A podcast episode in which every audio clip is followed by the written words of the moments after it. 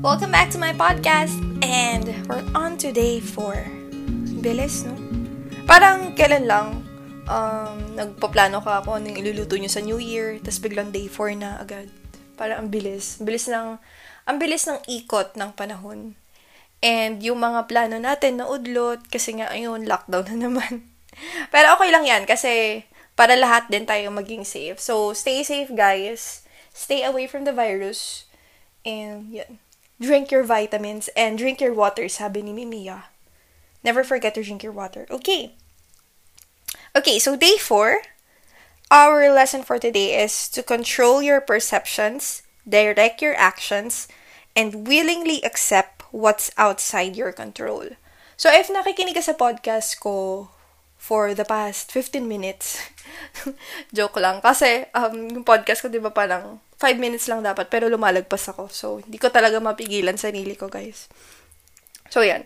Um, naka-anchor siya sa day 1, which talks about the serenity prayer. Is It's about accepting the things that you cannot change and you cannot control. So, ganun din sa day 4. So, to make it short, yung main lear- learning yung main learning dito sa um, verse na to is, we need to accept what fate sometimes throws us. No? Um, you cannot always expect to have a good days around your life. Kasi, hindi naman pwede laging masaya, di ba? Parang wala nang thrill kapag laging masaya. Eh, ba nga sabi, sabi ni Sir Cheese kay Heart, kapag hindi ka na inaaway ng partner mo, ibig sabihin, hindi ka na niya mahal. Kasi, Ba't bakit? Parang, parang wala nang pake sa'yo, di ba? So, it is, it is within ourselves on how we can manage the things around us. Be strong, not for the others, but for yourself.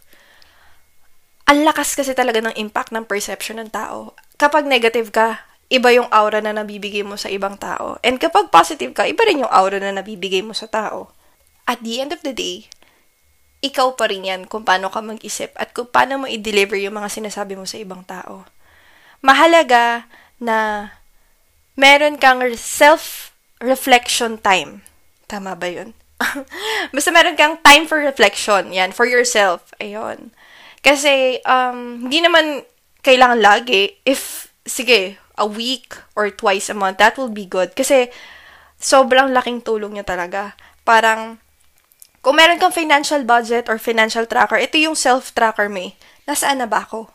Papunta na ba ako dun sa mga bagay na gusto ko?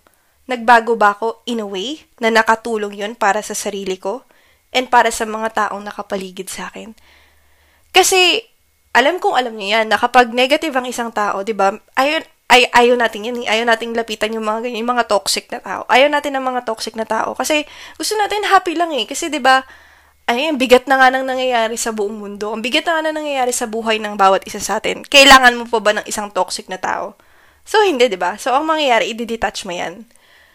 Ganun din sa sarili mo. Kapag yung perception mo, um, nakokontrol mo, alam mo kung ano yung mga bagay na dapat mong sabihin sa hindi, alam mo kung paano makipag-usap sa ibang tao sa tamang paraan, magiging okay ka. Hindi mo mararamdaman yun. Pero makikita mo kasi yung mga taong hindi mo na nakakausap, may times na bigla silang mag-hi sa'yo in in whatever purpose that may be. Kung ano man yung um, bagay or rason na yun. Pero, in some way, merong reconnection na mangyayari. Uh, things change, di ba? As well as perception. Kaya mahalaga na finifeed mo siya ng knowledge kagaya ng sinabi natin nung day 2, um, never stop learning. Yun talaga. Kasi, yun yung mag-change ng perception mo in many ways. And hindi lang kanya, hindi ka lang niya tutulungan sa knowledge itself, yung as in pure information, pero sa self mo na rin. Kaya madalas maraming nagkakaroon ng anxiety din, na-experience yun kasi nawawalan tayo ng um, self-reflection. Kailangan talaga yon lalo na sa gantong panahon. I, I, parang tingin ka lang sa sky or I really recommend sunset therapy. That's for me. Hindi ko alam if mag-work siya sa inyo. But sunset therapy heals me a lot. At saka songs, yon Yun yung mga nakakapagpa-heal sa atin. So, guys, remember that it is only you who can control your perception and it is only you who can direct your path or your anchors and it is only you who can willingly accept what's outside your control. So, wala na sa amin yan. Wala na sa kahit sino mang nari- nakikinig ng podcast na to. Pero nasa iyo na yan. It's all about change, di ba? So, hindi pa naman late. Parang, ilang days pa lang tayo sa bagong taon para baguhin mo yung mga ways mo, have a morning routine. Always remember that what you're doing is not for anyone in this world. It's for yourself, 'di ba?